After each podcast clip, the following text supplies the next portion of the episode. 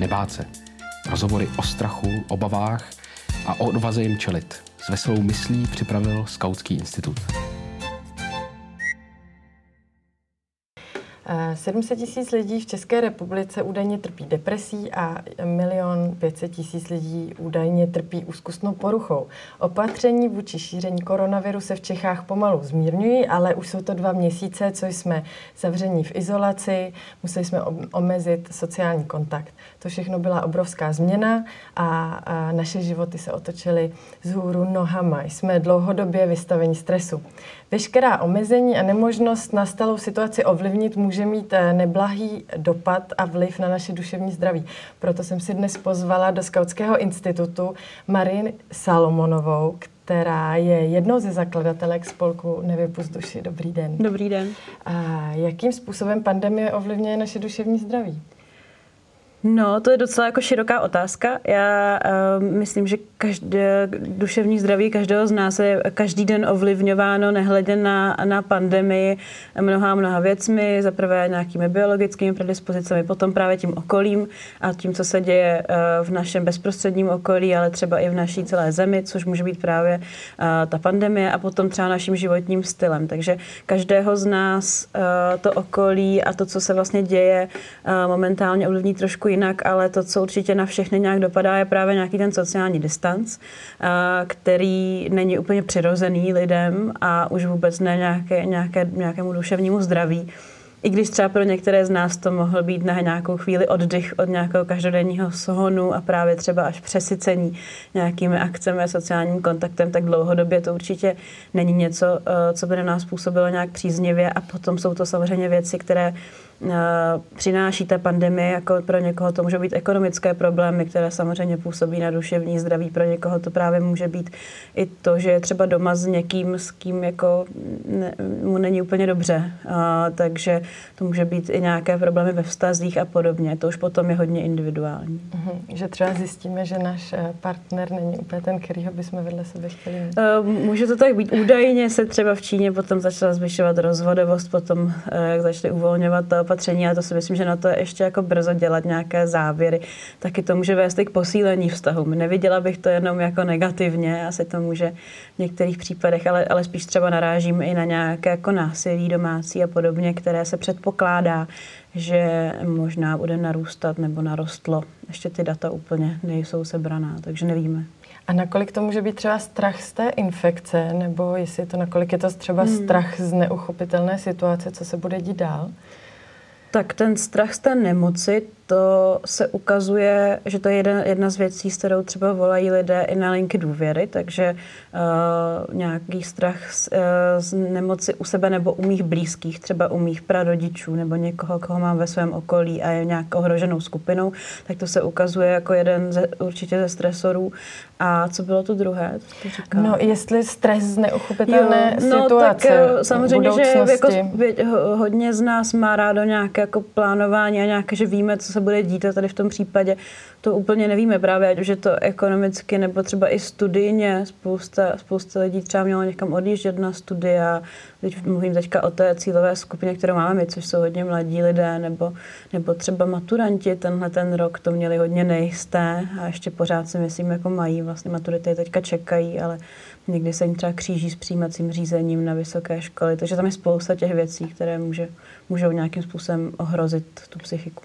Projekt Nevypust duši se snaží de, eh, pardon, Projekt Nevypust duši se snaží eh, destigmatizovat duševní onemocnění hlavně právě ve skupině 12 až 18 let nebo mladých lidí. Co by mělo zaznít, jak byste schrnula, co by mělo zaznít, co váš spolek třeba se snažil předat lidem v době COVID-19? No, my se soustředíme uh, jako hlavně na, na tyhle ty mladé lidi, ale zároveň právě třeba i na jejich učitele. Uh-huh. A to, co se snažíme obecně předávat a nějak jsme se snažili to zintenzivnit v době toho covidu, je, že je důležité pečovat o své duševní zdraví. Stejně tak jako o to fyzická, že teďka se třeba chráníme daleko víc o zdraví fyzické, myjeme si ruce, dodržujeme nějakou hygienu, dáváme si roušky a, a, a vlastně, aby jsme nezapomněli na to, že tenhle ten nápor je, je i na nějaké to naše psychické zdraví, že je možná potřeba trochu zintenzivnit nějakou psychohygienu a, a možná, že není potřeba naopak některé věci dělat, které na nás tak doléhají z těch sociálních sítí. Najednou všichni uh, dávali ven, jak jako pomáhají, jak, jak navštěvují milion uh, distančních kurzů online a věnují se sebe rozvoji a ten tlak na lidi, aby dělali to samé, byl někdy opravdu jako veliký, zvlášť na ty mladé, kteří na těch sociálních sítích tráví hodně času, tak jsme se snažili říct, že to není nutně to, co musí, no, co musí všichni dělat a hlavně, že to nemusí dělat všechno najednou a hned na začátku, ale že je první třeba postarat se o sebe a potom, že se všem těm věcem můžu postupně třeba věnovat. A ta starost o sebe, měla byste nějaké doporučení? Kdyby? Tak je to určitě, jako co se týče, teďka budu mluvit o tom covidu, tak všem se nám nějakým způsobem rozpadl režim, nebo většině z nás, možná ne úplně, no i těm v pomáhajících profesí, protože taky tam zase to bylo trochu jiné, ale spousta, spoustě z nás se rozpadl, uh, rozpadl vlastně denní režim, který je pro naši psychiku relativně důležitý, zvlášť třeba nějaký pravidelný spánek, to, že vstáváme v nějakou dobu, nebo třeba i pohyb, byli jsme zvyklí chodit někam cvičit a najednou to nešlo, tak jsme se snažili lidem vysvětlit, že i teďka, pokud byli zavření doma, což teď už třeba tak není, že se to rozvolňuje postupně, ale ta doba byla relativně dlouhá, kdy byl omezený pohyb, takže i to je důležité, že je potřeba zůstat v kontaktu se svými blízkými a jak se vlastně o to duševní zdraví starat jinak, pokud jsem byl zvyklý na nějakou cestu. A zaznamenali jste nějaký, nějakou změnu reakce uh, lidí uh, od počátku uh, té izolace a v současné chvíli, kdy se to trochu uvolňuje, tak vlastně ten stres neupadá, naopak mm-hmm. možná je vyšší. No, ukazuje se, že ty dopady na to duševní zdraví uh, vlastně byly nějaké na začátku, byl to hodně ten jako zvýšený stres, ale takové ty jako významné dopady pravděpodobně se začnou projevovat pořádně až teď. To znamená třeba nějaké reaktivní onemocnění typu úzkostné poruchy, depresivní poruchy, třeba i právě z nějaké ztráty zaměstnání nebo z čehokoliv jiného, nebo, nebo třeba z rozpadlého vztahu, nebo to, co by přišlo i třeba normálně, ale tohle to nějak posílilo, tahle situace. To, a to ještě teďka úplně nevidíme, ale čekáme na to, protože je jako všeobecně známé a odhaduje se, že teď to jako pomalu bude přicházet. Třeba i nějaké možná jako závislosti, které mohly se posílit v průběhu té karantény. Existují nějaké výzkumy nebo probíhají nějaký sběr dat nebo už existuje nějaké výsledky o, o tom, jakým způsobem lidé reagují na ten stres a jestli oslovují odborníky, jestli uh, se nějak stres, nebo jak bych to řekla, jestli uh, se nějak otevírají vůči psychoterapii terapii, nebo No, tak vlastně uh, teďka probíhá, nebo uh, postupně končí sběr dat Národního ústavu duševního zdraví, který uh-huh. sbírá vlastně data ohledně duševního zdraví všeobecné populace v České republice. Tam první nějaké asi výsledky ukazují, že nějaká náchylnost sebevraždám relativně výrazně narostla, ale další data zatím ještě nejsou zpracovaná. Já nejsem ani součástí toho týmu, takže úplně mhm. nevím přesně, jaká, jaká data sbírali. A další, co se ale ukázalo, určitě byl, byl nějaký zvýšený nápor na linky, na linky důvěry. Mhm. Jak ty dětské, a tam to bylo tak, že byl zvýšený nápor na čety, protože děti byly doma a nemohly telefonovat, třeba protože neměli dostatek soukromí. Mhm. Takže vlastně pokud nějaká linka provozovala chat, tak tam bylo, kde to potřebovali hodně posílit. Těch hovorů měli na začátku relativně stejně, ale ten chat byl e, výrazně zatížený a ty hovory byly na daleko náročnější třeba témata. Uh-huh. Linky pro dospělé, a tam kromě toho, že byl zaznamenán nárůst těch hovorů, tak byl zaznamenán nárůst i různých linek. Tam mhm. vlastně vznikly i různé dobrovolné projekty, což je jako velmi dobře, protože vlastně ten nápor byl takový, že i oni měli velké využití třeba psychoterapeutická linka Anténa zaznamenala za tu dobu svého fungování, což byl v podstatě jenom ten nouzový stav a to ještě ne úplně od začátku, asi 2000 kontaktů, což je strašně moc. Uh-huh. A, takže bylo vidět, že lidé tu pomoc potřebují a že se v určitou chvíli asi nebáli si o ní říct, ale myslím si, že ne zdaleka všichni, protože to tabu okolo duševního zdraví nebo nějakých duševních obtíží je stále relativně, relativně velké. Uh-huh. A jaký máte názor na psychoterapeutickou pomoc přes telefon? Takhle? Tak eh, poku, eh, teď musíme jako rozlišit takzvanou krizovou intervenci, což hmm. není psychoterapeutická pomoc, to je prostě krizová intervence a potom nějakou psychoterapii, která by měla být nebo uh, obvykle dlouhodobá, je to nějaká dlouhodobá práce s tím klientem. Um, vlastně ta linka Anténa, kterou provozovali psychoterapeuti pod uh, pod Českou asociací pro psychoterapii, tak ta uh, poskytovala těm klientům i třeba několik konzultací, čemuž by se dalo už říkat třeba nějaká krátkodobá psychoterapie, ale všechny ty linky, které poskytovaly krizovou intervenci, tak to je opravdu to je trochu jiný typ služby. To je na takové na krátkodobé mm, spíš uklidnění nebo nějaké zvládnutí jako akutní situace třeba i nějaké panické ataky nebo nějakého, nějakého akutního stresu. A má to toho klienta stabilizovat, hlavně v tu chvíli, kdy tam volá a nějak možná navést třeba i na nějaké další kontakty nebo na to, co může dělat. Nikoli s ním dlouhodobě pracovat s tím problémem. Pak ještě existují samozřejmě třeba terapie, což je vlastně uh, psychoterapie pomocí videočetu, mm-hmm. kdy uh, psychoterapeuti vlastně uh, dlouhodobě pracují s tím klientem, domlouvají se sezení online, což taky fungovalo mm-hmm. a funguje dál. Sama jste řekla, že psych, uh, jsou k psychologii lidé stále trochu skeptičtí. Co uh, byste poradila lidem, kteří třeba prožívají nějaké emoce, které neznají, uh, možná se dostaví do úzkostných stavů, ale přesto si myslí třeba, že to prožíváme tak trochu všichni a proč bych zrovna já měl oslovit odbornou uh, pomoc. Kdy je teda potřeba oslovit odborníka? Je to docela složitý, protože já sama jsem pacient a nějak jsem jako prožívala hodně v určitou chvíli ty, takový stavy, že jsem měla pocit, že jako mě není úplně dobře, ale říkala jsem si, no a teďka není nikomu dobře, že jo. No, Takže přesně, proč bych no. to měla říkat svým psychiatrovi? Proč by to mého psychiatra mělo třeba zajímat? A, a tak jsem mu to takhle řekla, že víte, jako já úplně nevím, co budeme tady řešit, když takhle teďka každý on říká, ale to je, to je v pořádku, že si to myslíte, ale pojďme se podívat na to, jak vám může být líp. Jo. Takže uh, já si myslím, že ta cesta k té odborné pomoci je pro každého trochu jiná, právě i podle toho, jak moc je ten člověk zatížen nějakým stigmatem okolo, okolo uh, těch profesí, jako je právě psychiatrie, psychologie, psychologie, psychoterapie. A, a může začínat právě třeba na té lince důvěry, kde pochopíte, že eh, na konci toho druhého sluchátka je člověk úplně stejný jako vy, který se vám jenom snaží pomoct a vám se pak udělá líp a třeba můžete pomoct i někomu ve svém okolí, kdo to bude potřebovat.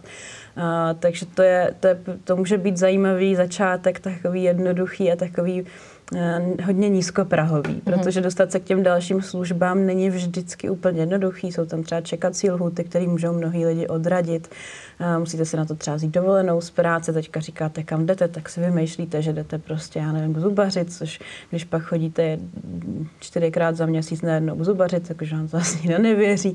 Takže uh, to stigma je relativně ještě vysoký v České republice, ale podle mě se to dá překonat, když člověk chce dostat pomoc. Podle mě odborný pomoci se dá dostat jedině ve chvíli, kdy ji opravdu chci, což u každého trvá mm, různě dlouho, ale e, dokud ten člověk sám aspoň trochu nechce, uh-huh. tak uh, mu to nikdo nemůže vnutit, ani to nebude pravděpodobně efektivní. Samozřejmě jsou případy, kdy ten člověk je třeba nebezpečný sám sobě nebo svým okolí, kde tady na to se úplně nehraje, jestli uh-huh. chce nebo nechce, prostě musí. Možná každý z nás prožíváme ten eh, stres jinak a je možné, že někdo zvládá úplně stejný stres přesně dobře tak, a zrovna... Tak. Každý máme jinde ty hranice, máme uh-huh. každý jinde ty Prahy, to, co jednomu z nás nedělá dobře, já nevím, eh, prezentace před spoustou lidí, tak někdo jiný miluje, zase nesnáší prostě psaní dlouhých esejů a dělá mu to stres, takže to, to fakt záleží hodně. Vy jste to tady už trochu z, uh, zmínila, sociální sítě. Jak může užívání sociálních sítí a médií mít vliv na naše duševní zdraví, obzvlášť v této době, kdy vlastně veškerý sociální hmm. kontakt eh, se děl přes eh, sociální sítě, protože vlastně to sociální kontakt je nějaká podpůrná věc eh, taky k duševnímu zdraví.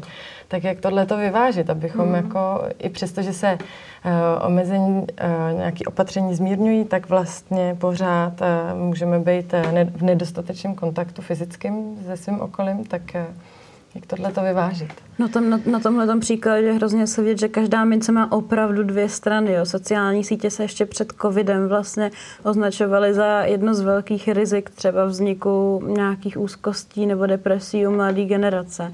Hodně se před nimi varovalo a furt se řešil digitální detox a najednou řešíme jenom, jak digitálně vzdělávat a jak ty děti vůbec dostat k těm komunikačním technologiím, které, ke kterým chceme. Takže uh, já si myslím, že je to hodně o tom, jaký to médium si vyberu a jak ho používám. Mm. Protože třeba, já to říkám od začátku, že nevypozduši vzniklo na Facebooku, takže já nemůžu říkat, že Facebook je špatný. Prostě já si myslím, že všude můžeme najít dobré věci i špatné věci a že můžeme samozřejmě mít profil na Instagramu, kde vlastně tím, co budeme sledovat, si tak akorát způsobíme poruchu příjmu potravy.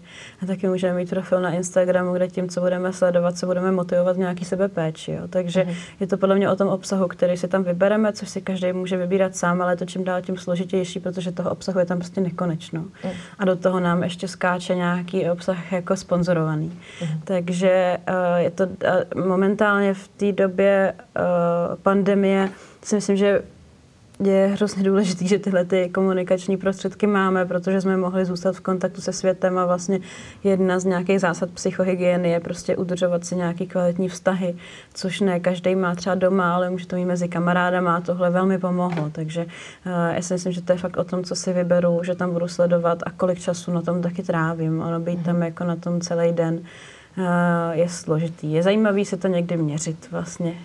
Časově. Časově. Ty uh-huh. mobily to umějí už teďka a umějí vám to taky vypnout třeba. Uh-huh. Když už jste byli den, ten den dvě hodiny na Facebooku, tak už vás tam taky nemusí pustit. A to mi přijde zajímavý experiment.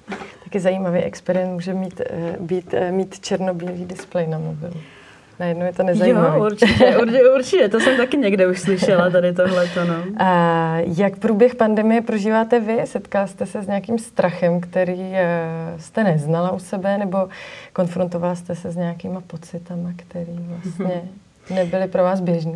No ten začátek byl pro mě hodně náročný, protože vzhledem k tomu, že vedu organizaci, která zaměstnává lidi a naší prací jako je jezdit do škol a školy byly to první, co se zavřelo, tak eh, jsem měla fakt jako nepříjemný pocit, že to nezvládnem.